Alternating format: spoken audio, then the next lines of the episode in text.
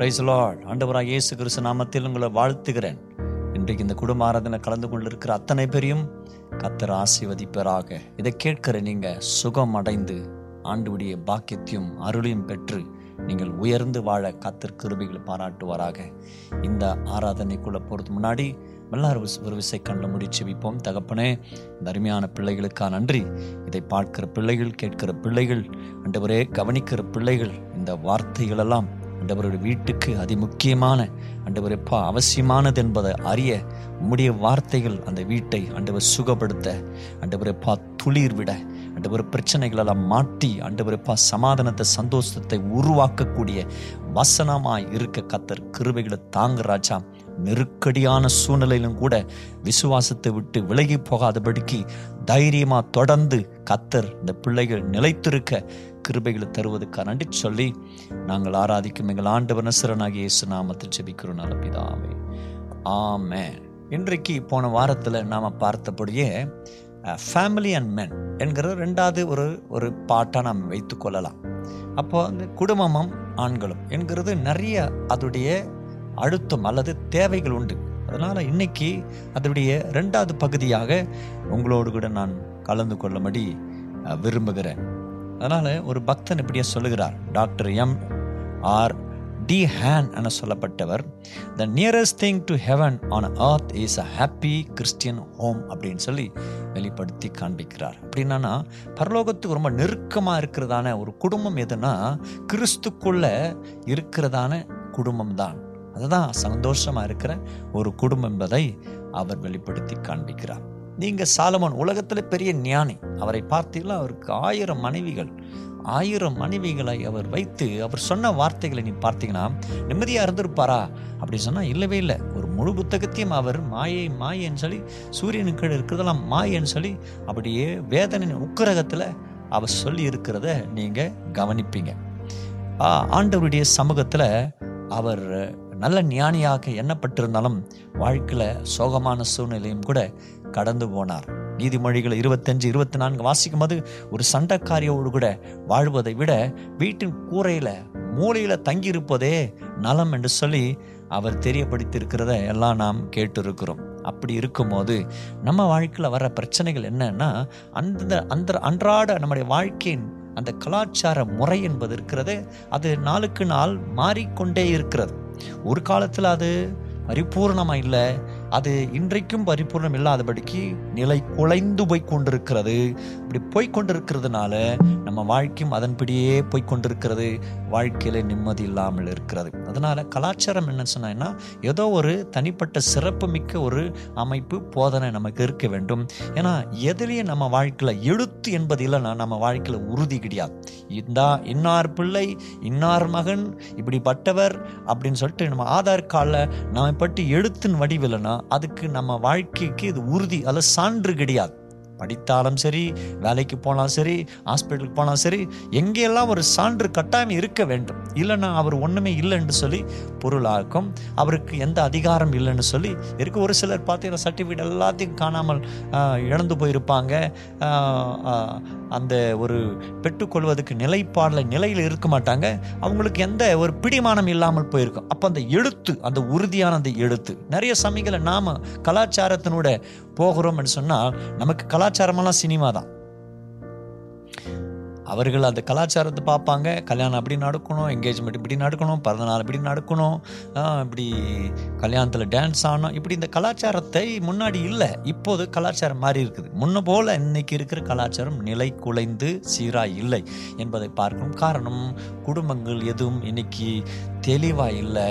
குடும்பங்கள் இன்னும் உறுதியாக இல்லாத நிலைமையில் போய் கொண்டிருக்குது. அப்படின்னா ஒரு கலாச்சாரத்தை நம்ம போதிக்கிறதா இருக்கணும். பைபிளை நீங்கள் வாசித்து பார்த்தீங்கன்னா இதை பின்பற்றி வந்ததான சந்ததிகளை பார்த்தலாம் ஆசீர்வாதமாக இருந்திருக்கிறார்கள் இருந்து கொண்டிருக்கிறார்கள். இன்னும் அதிகமான ஆயிரம் ஜனங்கள் அதை பின்பற்றி சமாதானமாக வாழ்கிறார்கள். தனிமையாக வாழ்கிறதா இருக்கட்டும் வெறும் கணவன் மணி வாழ்கிறதா இருக்கட்டும் இல்லை பெரிய குடும்பம் வாழ்கிறதா இருக்கட்டும் ஒரு சமுதாயத்தை நடத்துகிறதா இருக்கட்டும் ஒரு பத்தாயிரம் பேர் வச்சு நடத்துகிறதா இருக்கட்டும் வார வார வாரம் முப்பதாயிரம் லட்சக்கணக்கில் கூடுகிற ஜனங்களா இருக்கட்டும் இதை பின்பற்றுகிறத பார்த்தோம் ஒரு சமாதமான வாழ்க்கையா இருக்கும். அவர்கள்கிட்ட ஆடல் கொந்தளிப்பு கச்சேரி இவையெல்லாம் இருக்காது. ஒரு சமாதமான வாழ்க்கை ஒரு ஞானம் நிறைந்த வாழ்க்கை அறிவு நிறைந்த வாழ்க்கையை வாழ்ந்து கொண்டிருக்கிறாங்க. அதற்கு நல்ல எடுத்துக்காட்டு இந்த வேத வசனம் சத்திய வேதம் பைபிள் என்பதை நாம் அறிந்து கொள்ள வேண்டியதாக இருக்கிறது. அப்போ அந்த கலாச்சார சூழ்நிலையில் மனுஷன் கடந்து போய் இன்னைக்கு கெட்டு சீர் அணிஞ்சு போகிறது முக்கியமான ஒரு காரணம் என்னன்னா மாடர்ன் மாஸ் மீடியா இந்த மாடர்ன் மாஸ் மீடியா என்கிறது ஒன்று இருக்கிறதே அதை தான் இன்னைக்கு நம்ம எல்லாம் சின்ன பின்னம் ஆக்கி வச்சிருக்கிறது. எங்கேயோ இருக்கிறதான உலகத்தில் ஏதோ மூலையில் இருக்கிறதான மனுஷனுடைய கலாச்சாரம் அது ஆதிவாசியாக இருக்கட்டும் இல்லது அது நாடோடியாக இருக்கட்டும் மலைவாசி ஜனங்களாக இருக்கட்டும் இல்லை ஒரு இன்னொரு இன்னொரு நாட்டுடைய கலாச்சாரமாக இருக்கட்டும் எதுவும் நம்முடைய கலாச்சாரத்துக்கு ஒவ்வாது. நம்முடைய அமைப்பு வர நம்முடைய வாழ்வு முறை வர நம்முடைய பழக்கம் வர இதெல்லாம் அதெல்லாம் இங்கே கொண்டு வருகிறதுனால நம்முடைய எல்லாம் நிலைப்பாடுகள் மாறிக்கொண்டு இருக்கிறது அதனால் அந்த பாவத்தை மனுஷன் செய்கிறான். அதனால் இன்னைக்கு கணவன் மனைவிக்கு துரோகம் மனைவி கணவனுக்கு துரோகம் பிள்ளைகள் பெற்றோருக்கு துரோகம் பெற்றோர் பிள்ளைகளுக்கு துரோகம் நண்பன் இன்னொருக்கு நண்பனுக்கு துரோகம் பக்கத்து வீட்டுக்கார் இன்னொரு பக்கத்து வீட்டுக்கார் துரோகம். இப்படி ஏகப்பட்டு சலமாக சரளமாக நடந்து கொண்டிருக்கிறது. அதனால் நீதி என்பது இல்லாதபடிக்கு அநீதிகள் நடந்து கொண்டிருக்கிறது. சுத்தம் இல்லாதபடிக்கு அசுத்தமே பரிசுத்தமாக எண்ணப்படுகிற காலமாயிட்டது. என்ன அநீதி செய்தாலும் வாழ்க்கையில் நமக்கு பணம் பதவி இருந்தால் போதும். அதை தான் வாழ்க்கையில் சக்ஸஸ் என்று சொல்லி சொல்லிக் கொண்டிருக்கிற கூட்டம் இன்னைக்கு இருந்து கொண்டிருக்கிறது. ரொம்ப ஜாக்கிரதையா இருக்கணும். பணம் அல்ல. பணம் இன்னைக்கு வர நாளைக்கு போயிடும். நிம்மதி யாரு கொடுக்க முடியும்? சுத்தத்தை யாரு கொடுக்க முடியும்? சாட்சி யாரு கொடுக்க முடியும்? நல்ல மனைவி யாரு கொடுக்க முடியும்? நல்ல கணவனை யாரு கொடுக்க முடியும்? நல்ல மருமகளை யாரு கொடுக்க முடியும்? நல்ல ஆரோக்கியத்தை யாரு கொடுக்க முடியும்? இதுக்கெல்லாம் ஆண்டுடைய அருள் வேண்டும். வாயடிக்கிற காரியங்கள் மற்றவர்களை விரோதிக்கிற காரியங்கள் இப்பெல்லாம் நிறைய ஆயிட்டு இருக்குது. இதெல்லாம் நம்ம போய் சிக்கி கொள்ளாத கூடாது. பிடிக்கி நமக்குன்ட்டு கத்தர் அழகான ஒரு வேத கலாச்சாரத்தை கத்தர் கொடுத்துருக்கு இருக்கிறார் அதை பின்பற்றினவர்கள் ஒருபோதும் யாரும் கெட்டு போனது கிடையாது. ஆதி நாட்கள் தொட இன்னைக்கு வரைக்கும் பார்த்தீங்கன்னா அவர்கள் ஆசீர்வாதமாக இருந்திருக்கிறார்கள். இந்தியாவில் ஒவ்வொருவரும் இன்னைக்கு படிக்கிறாங்க. படிப்பின் அதிகாரம் இருக்குதுன்னா அன்னைக்கு மிஷினரிமார்கள் இந்தியாவில் காலை வைத்ததுனால தான் எல்லாரும் வாழ வைத்தாங்க. அந்த கலாச்சாரம் அவர்களுக்கு போதித்தது. அதை தான் நாம் வைத்துக் கொண்டிருக்கும். இதை பின்பற்றும் அது நம்ம வீட்டுக்குள்ள அத்தனை பெரிய வாழ வைக்கும். இல்லைனா அவர்களுக்கு விரோதமாக முறுமு இருக்கிறது இவர்களுக்கு விரோதமாக பேச இருக்கிறது அவர்களுக்கு விரோதமாக சண்டை எடுக்கிறது இவர்களுக்கு விரோதமாக அங்கே போய் சொல்கிறது. இப்படியே அந்த சின்ன பின்னம் ஆக்கப்பட்ட தாறுமாறாக்கப்பட்ட கலாச்சாரத்துக்குள்ளவே நாம் இருந்து சீர்குலைந்து அடிந்து போகிறதுக்கு பதிலாக கத்திரடி வழியில் வரும்போது ஏழையோ பணக்காரரோ படித்தவர்களோ படியாதவர்களோ கத்திரடி வழியில் போகும்போது கத்திர நம்ம நிச்சயம் ஆசீர்வதிக்க அவர் நல்லவராக இருக்கிறார் இதனூட நாம் கடந்து போகும்போது நாம் பழைய ஏற்பாட்டில் ஒரு முற்பிதாவை பார்க்கும்போது ஆப்ராம். அவருக்கு ஆரம்பத்தில் அப்ராம்னு சொல்லி பேர். நீ பாருங்க பன்னிரெண்டாம் அதிகாரம் தொடங்கி வசனம் அப்ராம் அப்ராம்னு சொன்னால் அவருக்கு பேருன்னு சொன்னால் அநேகருக்கு தகப்பன் என்று சொல்லி பேர். அப்போ அநேகருக்கு தகப்பனார் அவர் இருந்தார். ஆனால் பிள்ளைகளானால் இல்லவே இல்லை பிள்ளைகள் இல்லவே இல்லை. ஆனால் அவருக்கு பேர் அநேகருக்கு தகப்பன். அப்போ ஆண்டவர் அவர் ஆசிர்வதிக்கிறார். பதினேழாம் அதிகாரத்தை வாசிக்கும் போது உன்னுடைய பேர் அப்ராமா இல்லாதபடிக்கு அப்ரஹாமா இருப்பாயாக. அப்படின்னு சொல்லி ஆண்டவர் அவருக்கு பேர் கொடுக்குறார்.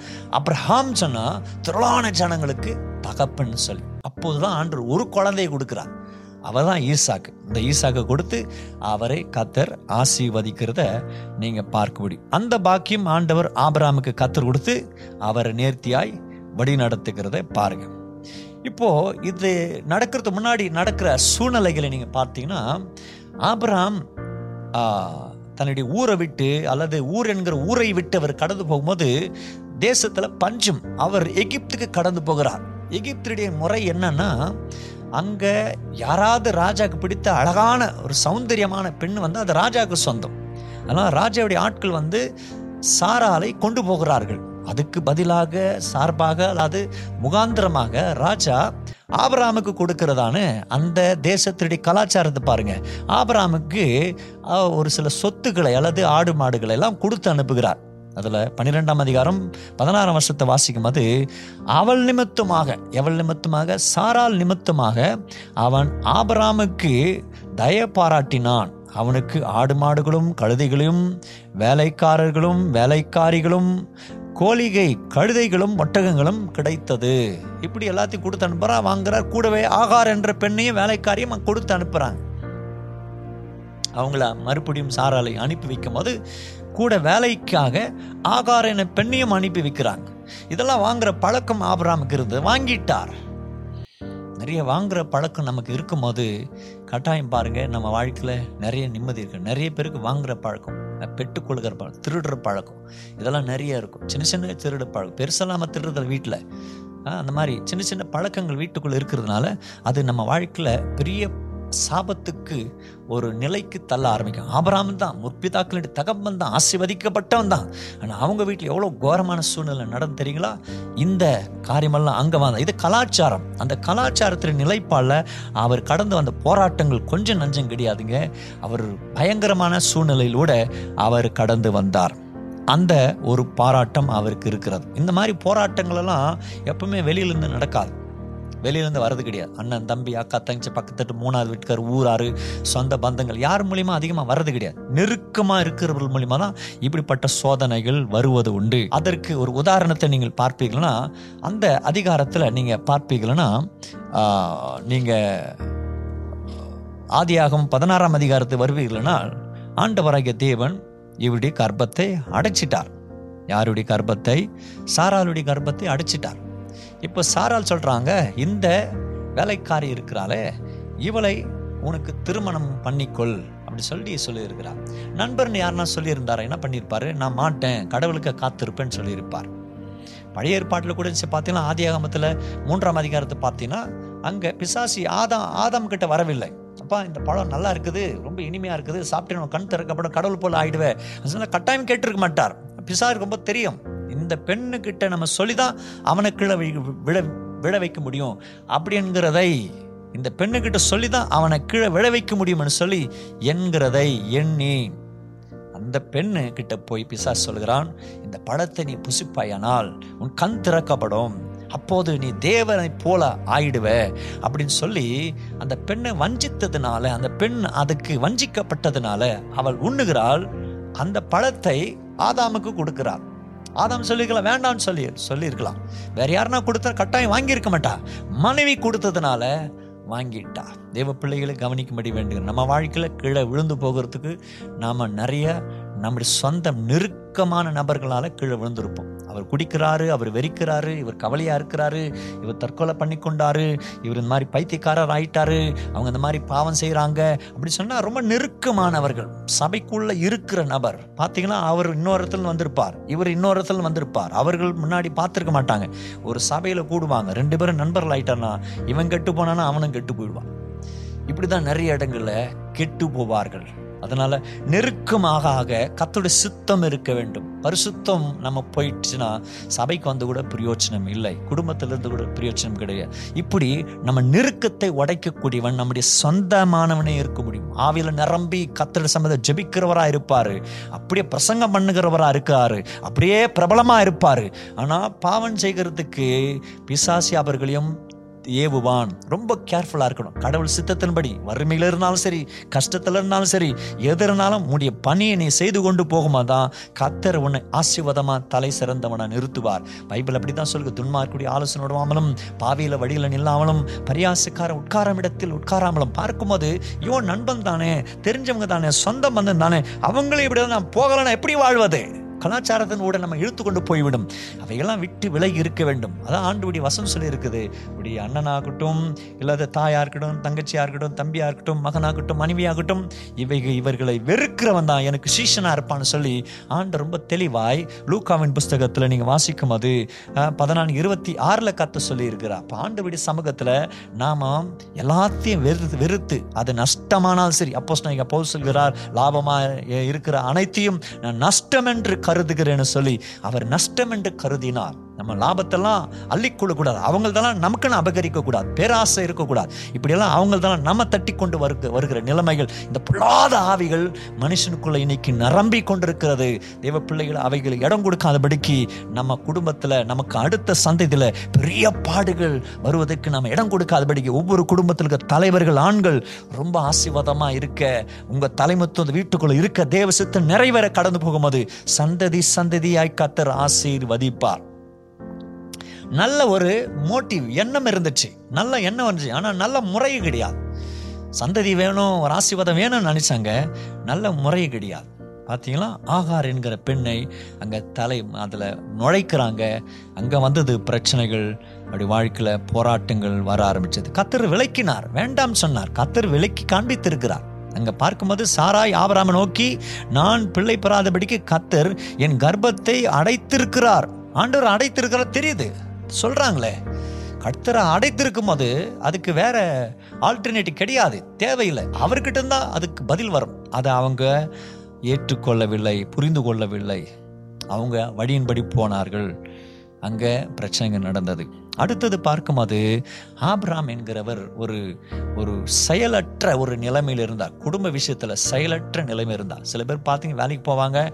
இந்தம்மா காசு நீ என்னென்ன பண்ணிங்கன்னு சொல்லிட்டு அவர் வழியில் அவர் போவார். இது இவனுக்கு இவ்வளோ இவ்வளோ இவ்வளோ பணம் இருக்குது. என் வழியில் நான் போகிறேன் என்ன கேட்காத நீ என்ன பண்ணிக்கிறே பண்ணிக்கோ சொல்லிட்டுருவாங்க. அந்த அம்மா அவங்க வழியில் அவங்க போவாங்க. இவர் வழியில் இவர் போவாங்க. குடும்பம் வேறு வழியில் போய் கொண்டிருக்கும். இப்படி ஏகப்பட்ட சூழ்நிலைகள்.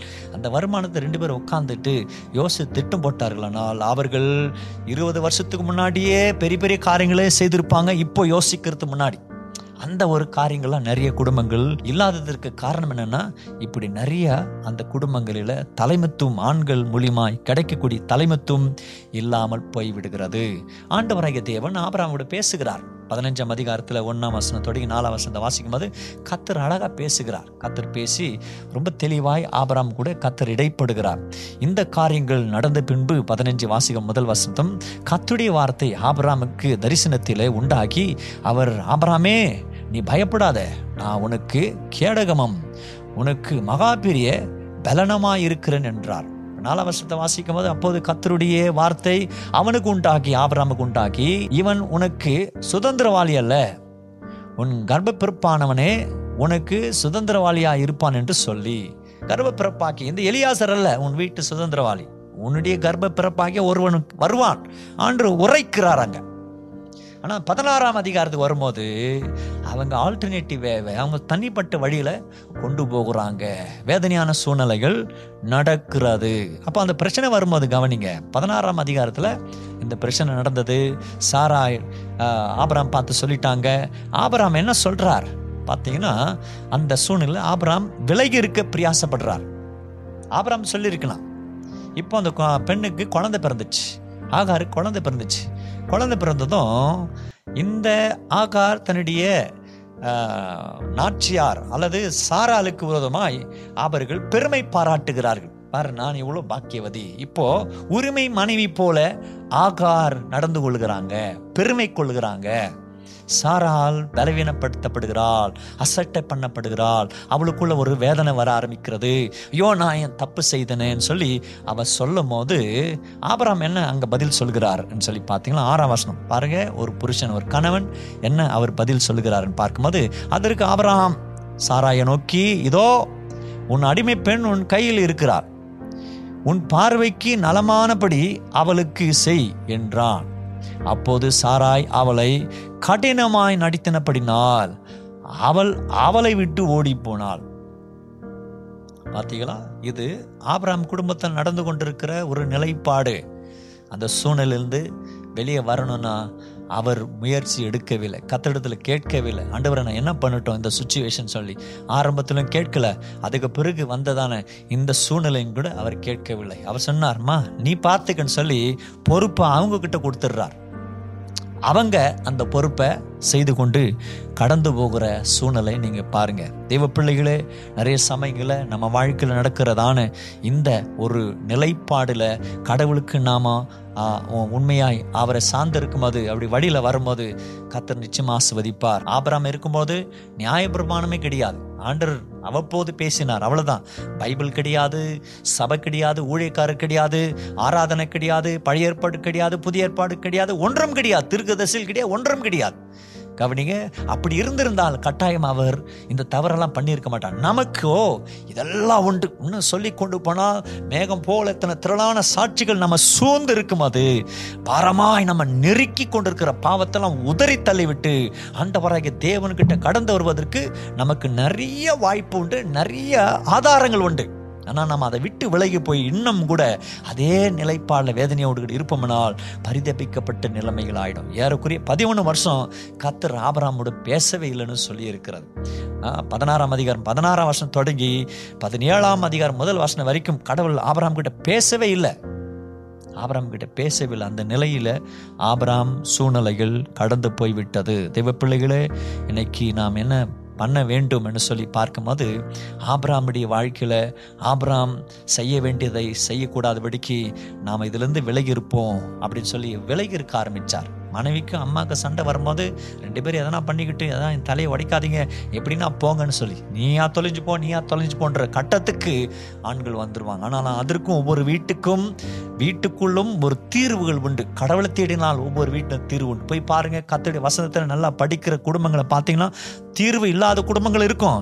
ஆனால் அவர்கள் தீர்வு இல்லாத போல வாழ்ந்து கொண்டிருப்பாங்க. சுகமாக இருப்பாங்க. அங்கே மனமாறாதவர்கள் ஊரை தூத்தி கொண்டிருப்பாங்க ஊர்லயே எல்லாத்தையும் தூத்தி கொண்டிருப்பாங்க ஆனா கத்தரை நம்பி இருக்கிறவர்களை கத்தர் விடவே இல்லை. அவங்களை ஆசீர்வதித்து கொண்டிருப்பார். ஏன்னா பைபிள் சொல்லும் சத்துருகள் மத்தியில் உனக்கு பந்தி ஆயத்தப்படுத்தி உன் தலை எண்ணெயால் அபிஷேகம் பண்ணுவேன். உன் பாத்திரம் நிரம்பி வழியும்னு சொல்லி கத்தருடைய வசம் சொல்லியிருக்குது சத்துருகள் மத்தியில் கத்தர் உன்னை வைப்பார். அதனால கத்தரை தேடும்போது நீங்க வந்து எளிமையானவர்களா இருக்கலாம். இல்ல பலவீனமானவர்களா இருக்கலாம். சுகவீனமானவர்களா இருக்கலாம். இல்ல அங்கலாய்ப்புடையவர்களா இருக்கலாம். வாழ்க்கையில் ஆதாரம் இல்லாதவர்களா இருக்கலாம். இருந்த பொழுதும் கத்தரை சார்ந்திருக்கும் அது உங்களுக்கு ஆண்டு கொடுத்திருக்க அந்த வேதத்தை நீங்கள் படித்து அதன்படி பின்பற்றி கடந்து போவீர்களானால் உங்களை கத்தர் ஆசிர்வதிப்பா. சபைக்கு வந்தீங்களா?